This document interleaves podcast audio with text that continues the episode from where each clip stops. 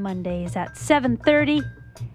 We hear live on the telephone with RW Estella. Morning, RW. Good morning, Allison. One month ago, Miss America and I were beaching dozens of times on the bony Kenduskeag. Beyond the shores of the stream that held little water was a tawny landscape yet to wake from its dormancy.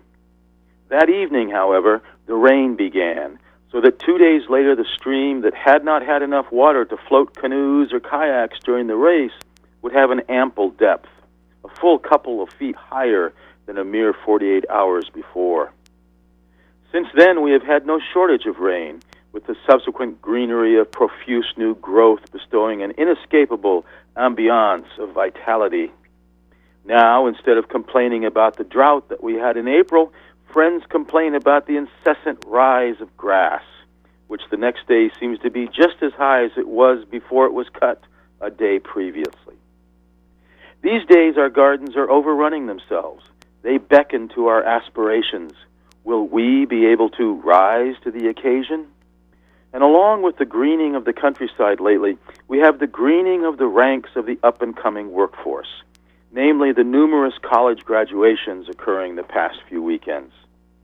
Front page status in the local newspaper this morning went to former British Prime Minister Tony Blair's visit as commencement speaker to Colby College on Saturday. Among his remarks was this interesting dichotomy. Above all else, he said, be a doer and not a critic. Human experience has never been shaped by commentators, critics, or cynics. Really, Prime Minister? You mean we should forget all that stuff we have heard since day one in our collegiate endeavors about the importance of critical thinking? Does that mean we also forget about some of the earliest educational figures, such as Socrates, and the importance he placed on the dialogue of questioning nearly everything? Blair also advised the new college graduates to believe in the values of, quote, free enterprise and fair play, two values that many folks might say are mutually exclusive.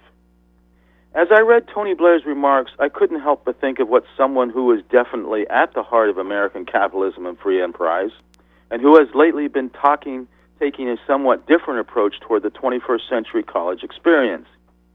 Billionaire Peter Thiel, co founder of PayPal and the first outside investor in Facebook, felt so strongly about the failings of the modern American college experience that he formed the Thiel Foundation, which recently awarded 24 scholarships of $100,000 each, enticing college students to leave college for two years to pursue alternative experiences.